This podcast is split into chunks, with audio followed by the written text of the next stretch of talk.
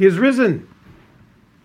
He is risen indeed. I hope you remember those words. Those have been the greeting for Easter Sunday for 2,000 years now.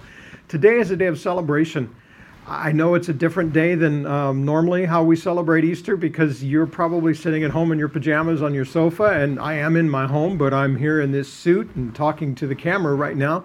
But um, I just want you to know that we're praying for you, and we're excited to gather and worship. Uh, even if we're gathering online, we still can worship Jesus from our hearts. We can unite our hearts together in praise, and we're glad that you've chosen to spend Easter with us. Um, if you're a guest, we just want to welcome you in particular. Thank you so much for stopping by, whether you found us by the banner that we have on the corner at the church or just happened to land on our socials or on our website.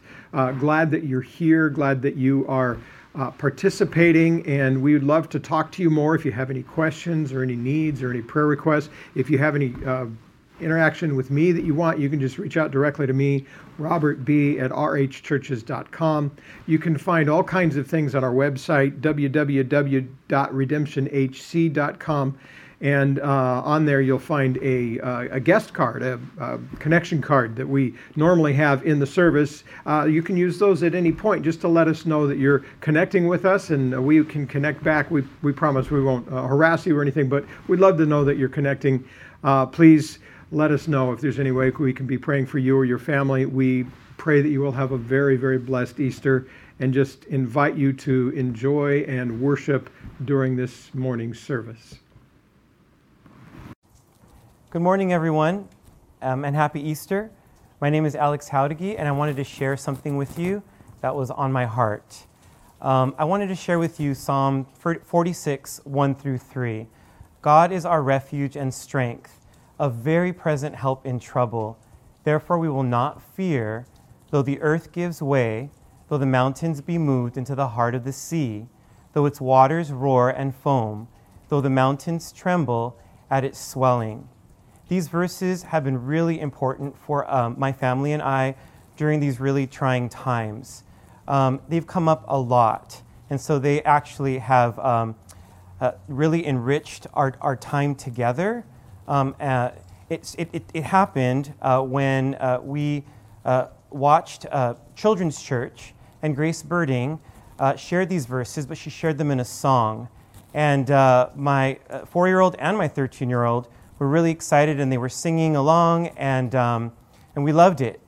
Well, a week later, I was reading in my devotions, and this, these verses came up again, and I wanted to share them with my family as I was sharing them with my family, my four year old says, Oh, it's like the song.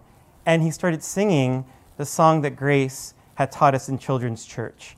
And so I thought, this is God's you know, giving these verses to us for, for, for a reason. And so I want to share with you some thoughts about that. So, first of all, God has been our refuge.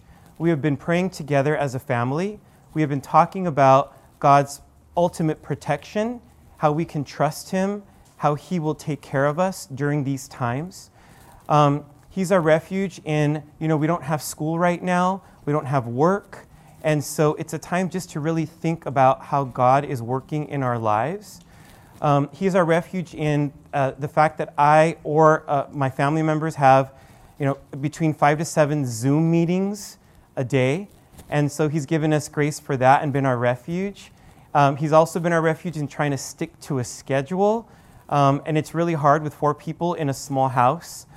Also, grace in helping my wife and I um, with a four and a 13 year old, just trying to help us navigate through this difficult time um, with children 24 7.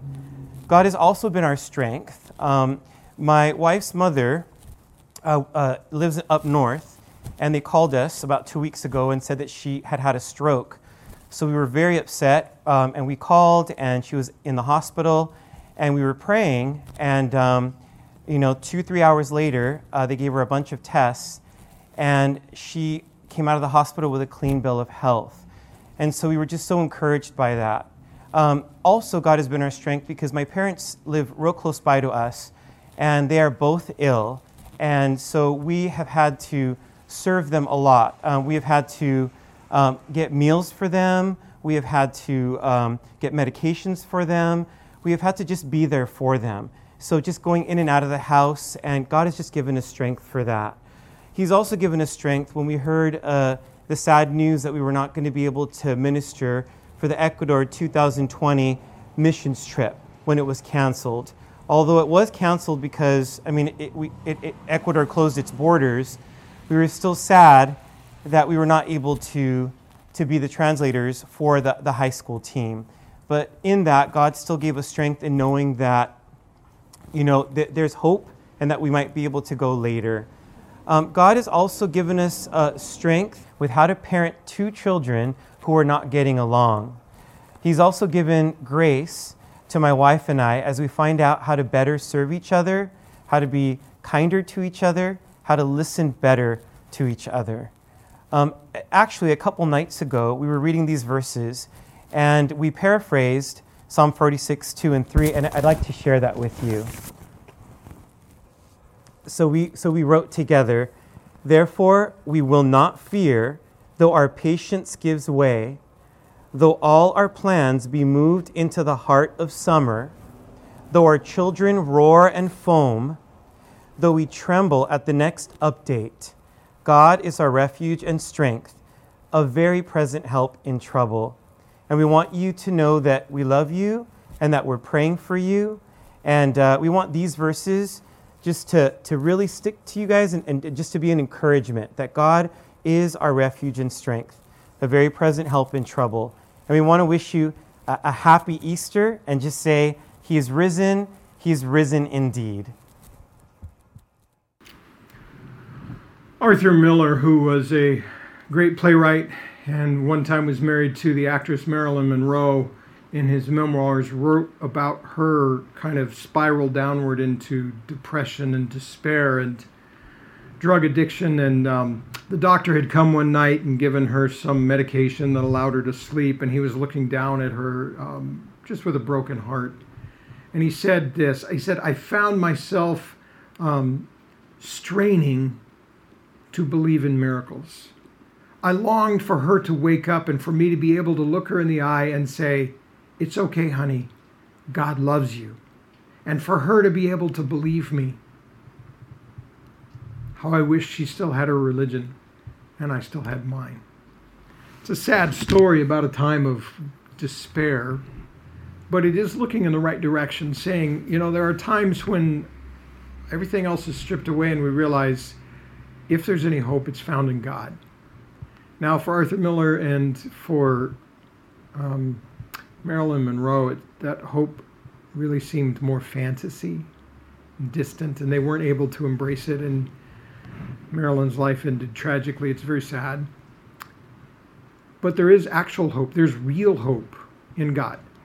Um, this is a time when we long for hope. This is a time when things are hard. We're having this service online because we can't be together. You're probably uh, sitting with your family, and you're going to be doing that tomorrow, and you're going to be doing that the next day, and the next day after that, and you've been doing that for weeks now, and we don't know when we're going to get out, and and we don't know what's going to happen to the economy, but we know it's not going to be good, and maybe you have a business, or maybe you've already lost your job, or maybe somebody's sick, or you're worried you're going to get sick, or there's all these issues that come up, and then there's issues that come out of that, the loneliness and the the, the discouragement and just the frustration, the longing to get out, and then we find ourselves in close quarters with our family, and what we thought was an ideal family maybe isn't quite so much, and it starts to rub on us, and at all different levels, from irritation and uh, discouragement to sometimes even the level of, of, of despair.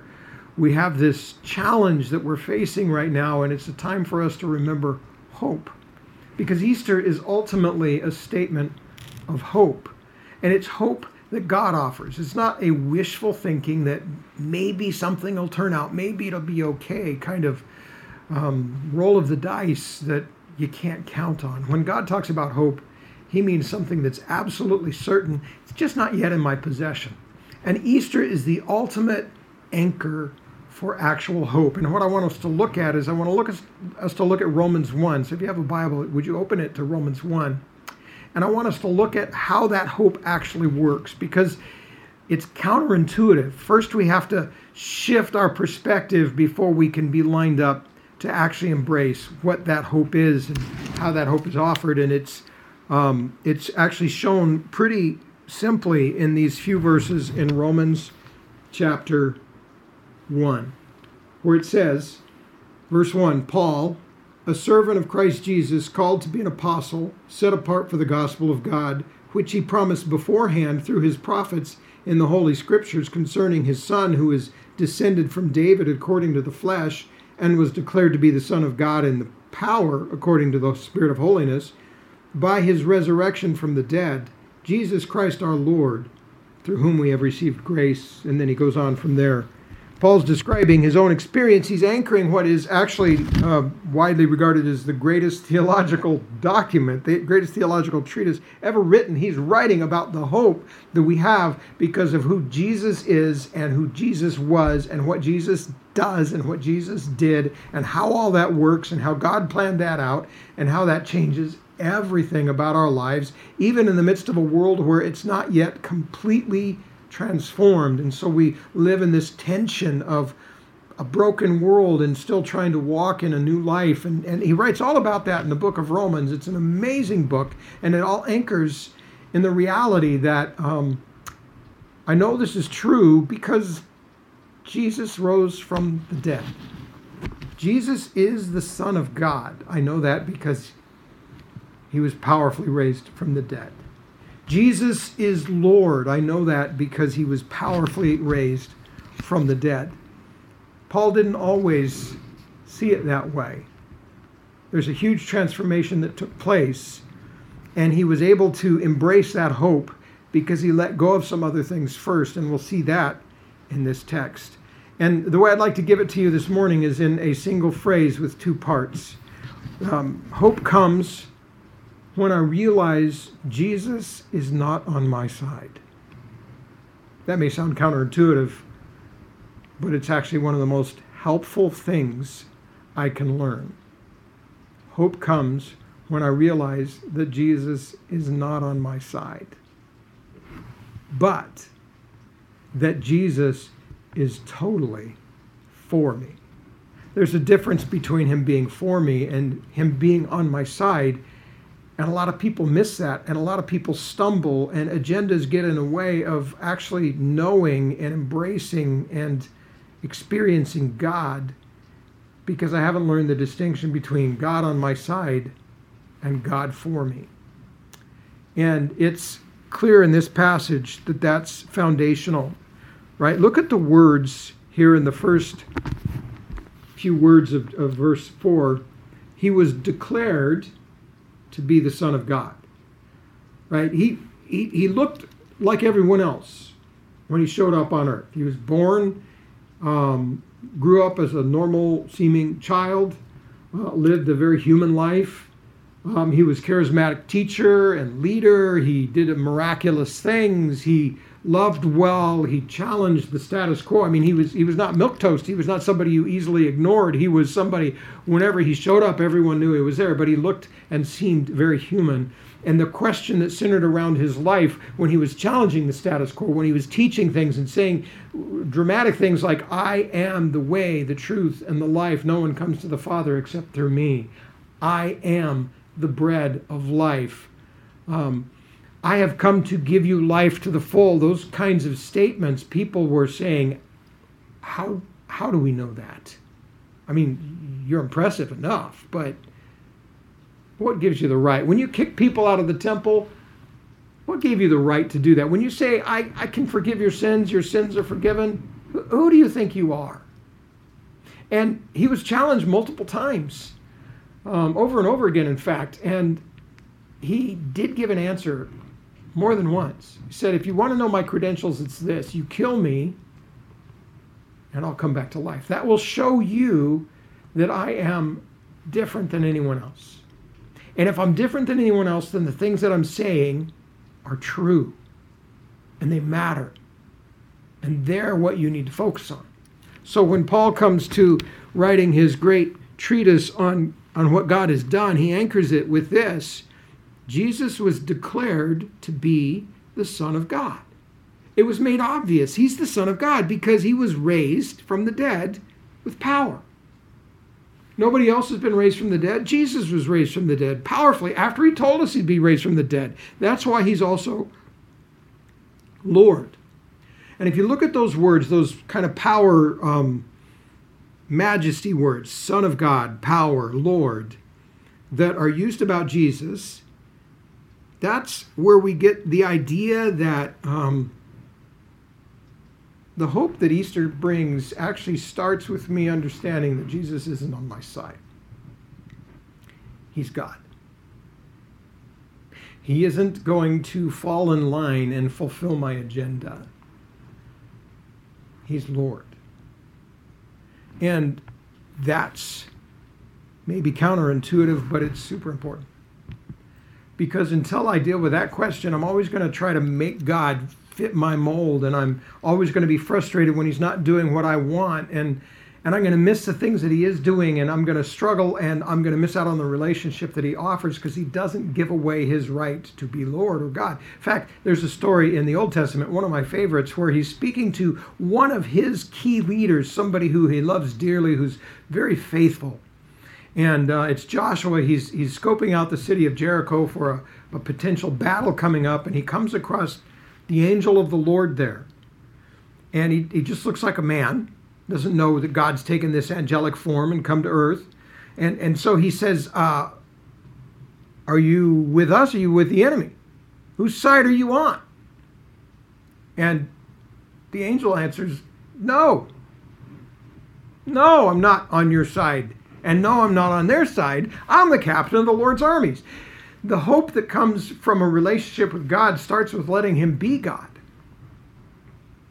realizing he hasn't come to fulfill my agenda. He hasn't come to fulfill my hopes. It's instead saying, What hope have you come to bring? And let me embrace that. Jesus was actually crucified because of this dynamic. When he showed up, there were all kinds of groups around. Paul was part of one of the groups. And his transformation says that at least some got it, but not until after Jesus rose from the dead but the different groups were all divided and struggling and wrestling with each other much like things in our country a lot of animosity a lot of struggle a lot of disagreement and so when an important person comes on the scene somebody starts making waves everyone wants to find out where he fits on their little mental map are you for us are you for our enemies are you on my side are you going to fall in line and further my agenda and Jesus says no. And that's what gets him killed. In fact, he challenges their agenda, he challenges their side. Because he's not on anyone's side, he comes as God. He is God. The resurrection shows that. And the starting point for my hope is, is learning that I'm accountable to him, not the other way around. One of the things that's so fascinating about this passage is actually the very opening. Shocking words if you have the eyes to see it. Look back in verse 1, it says, Paul, a servant of Christ Jesus. Now, that should just stop us in our tracks. There should be no way that could be true.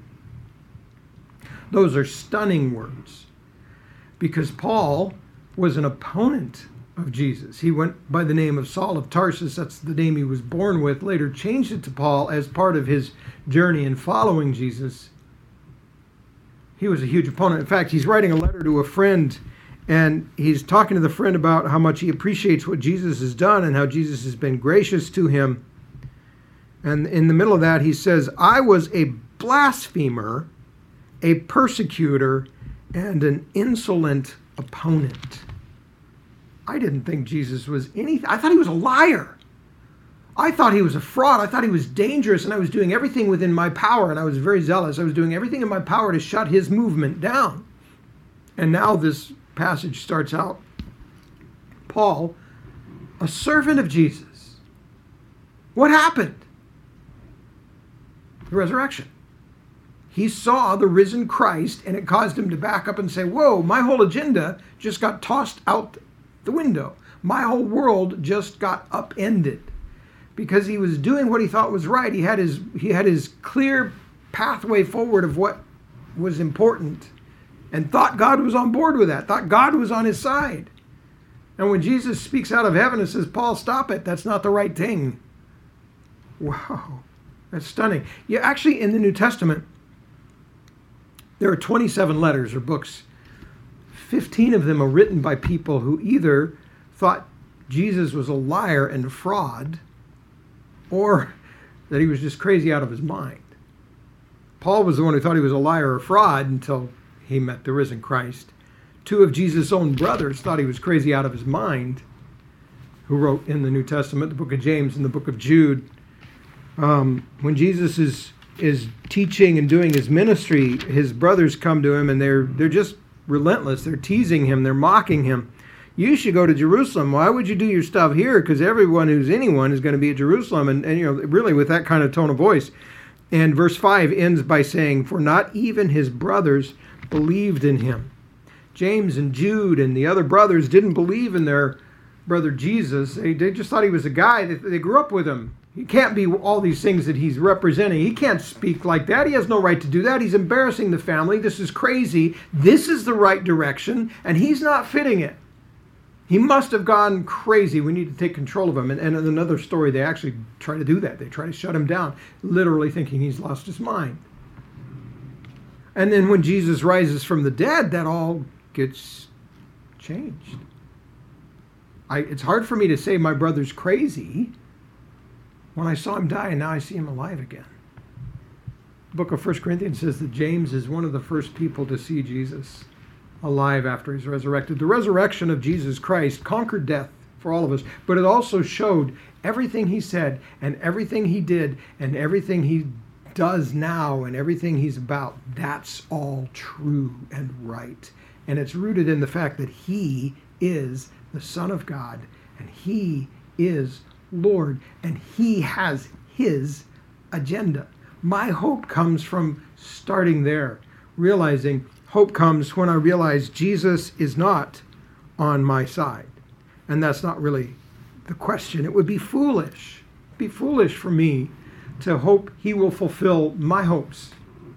My hopes are messed up, right? I, I don't know all the places they're messed up, but I'm smart enough to know I don't have it all figured out. The things that I would want, if God did all those things, oh, please don't do that, God. That'd be horrible. In fact, so much of the problems that we see in our world today, aren't they rooted in generations of people who pursued their hopes? That's how we got here. Right? I don't need God to come and fulfill my hopes. I need Him to come and give me the hope He offers and I need to embrace that. I don't need him to come and fulfill my agenda. I need him to come and fulfill his and invite me into that. It's ironic, you know, sometimes when things aren't going the way we want, we can grumble or we can complain or sometimes we get mad at God. Um, sometimes we want to hold him accountable. Um, it's funny that Paul's whole life was trying to hold Jesus accountable until he met Jesus on the road and realized the polarity of accountability flipped he, God's not accountable to me. I'm accountable to Him. I'm going to stand before Him one day. He's the one who rose from the dead. He's the one who's Lord. I need to start there and I need to adjust. I need to fall in line. I need to surrender my own desire to be God. It's, it's, it's ironic that when I pray and ask God to do things, it's easy for me to fall into a pattern if I'm really demanding that He do what I want if I really expect God to do my agenda, what I'm really saying is, God, I know, I know you created the universe. I know you're the all-wise one. You're the all-powerful one. You made me, and you rule over it all. I want you to rule over it all. I want you to rule over it all in this particular area, especially right now. So rule over it all, except, except don't rule over me. Right? I want to, br- I want you to bring yourself under me, and be over everything else. In other words, you be God of the universe, and I'll be your God. that's the craziest thing in the world to say, but that's actually that's actually how we're treating God when we try to hold him accountable and say he can or can't do something or insist on a particular direction and the great hope that comes with Easter is we realize Jesus isn't just another teacher who brings wisdom. He's actually God. He's actually in charge. He's actually sovereign. He's actually Lord. So many people, the Pharisees and the Sadducees and the Zealots and all the political parties and the social parties and the religious parties of his days rejected him because he wouldn't fall in line with their agenda, not realizing that they were trying to dictate to God what he should do and be. And God's God's not going to do that. He's not going to play that game. So when Jesus rises from the dead, he shows everyone, I told you, I'm the one to concern yourself with. I'm the one to listen to. I'm the one to respond to. I'm the one to bow the knee to. The beginning point of hope and the beginning point of the hope that, that we get at Easter time starts with me realizing hope comes when I realize God is not on my side. He's Lord. I'm not. But God is totally for me. That's the second little part of this verse here. He was declared to be the Son of God in power, according to the Spirit of holiness, by his resurrection from the dead. And then these words, just let these words um, mean something, not just be a label. Jesus Christ, our Lord, through whom we have received grace. Because it, it's his name and title and it shows up so much, it's easy to forget what that's saying. Jesus, that's the name given because he was to be the Savior. He's the Savior, right? He is the Lord. It's His agenda that drives things, but His agenda is to be for me. His agenda is to rescue me. His agenda is to bless me. His agenda is to draw me into the things that He's doing and let me be a part of them and bless me in that. I'm so grateful that He doesn't bow to my agenda because it would collapse, but His will, His will prevail, and He's my Savior and rising from the dead establishes that.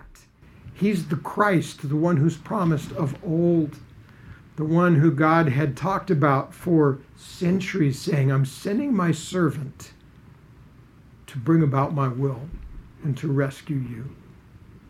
Jesus Christ, our Lord. There's this personal connection, this personal relationship. It's not just the God of the universe who's fearful and just and that I have to stand before one day. But it's the one who's gone to extremes to draw me into relationship, to rescue me, because he loves me. And his demeanor towards me is grace. That's the next thing Paul does. He starts talking about the graces God has given him. True hope comes when I realize Jesus is not on my side, but Jesus is totally for me. There's a verse, or several verses in the book of Romans, later on, verse chapter 8, really important. What shall we say to these things? If God is for us, who can be against us?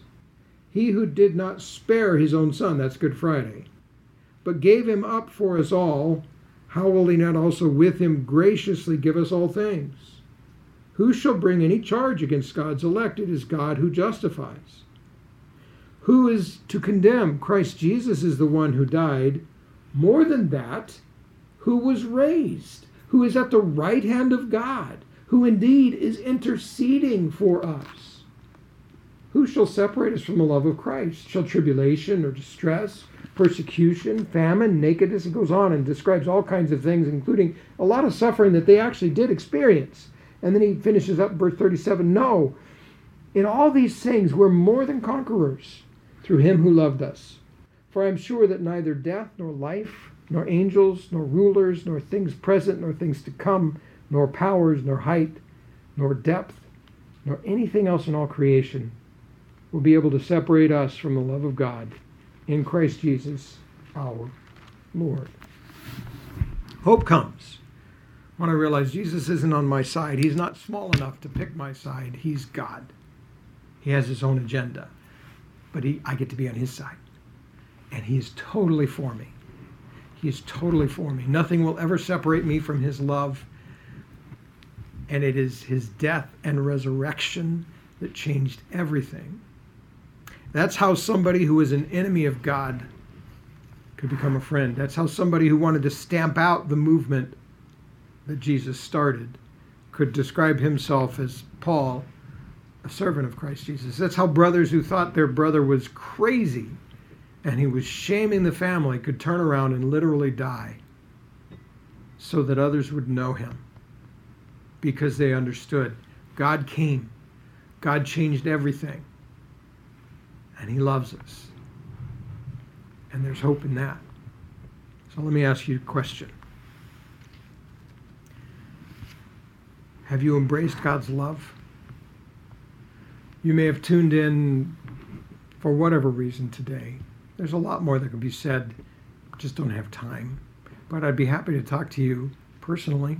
We can talk on the phone. You can reach out by email, robertb at rhchurches.com. Love to have a chance to talk to you. Maybe you don't actually have a relationship with God. You you know that. You're just like, ah, I'm not sure what to do with this whole Jesus thing. I'm not sure what to do with the God thing, but I'm I'm looking for answers. I'm looking to ask some questions. Be happy to talk with you about that. It's true. You and I are accountable to him. He's not accountable to us. And it's true. He's not here to fulfill our hopes, accomplish our agenda. We're accountable to his. But if we surrender and trust him, he can change everything. And some of you may be here and you're his followers. I just encourage you to lean into his love today, of all days. He is risen. He is risen indeed. May God bless you.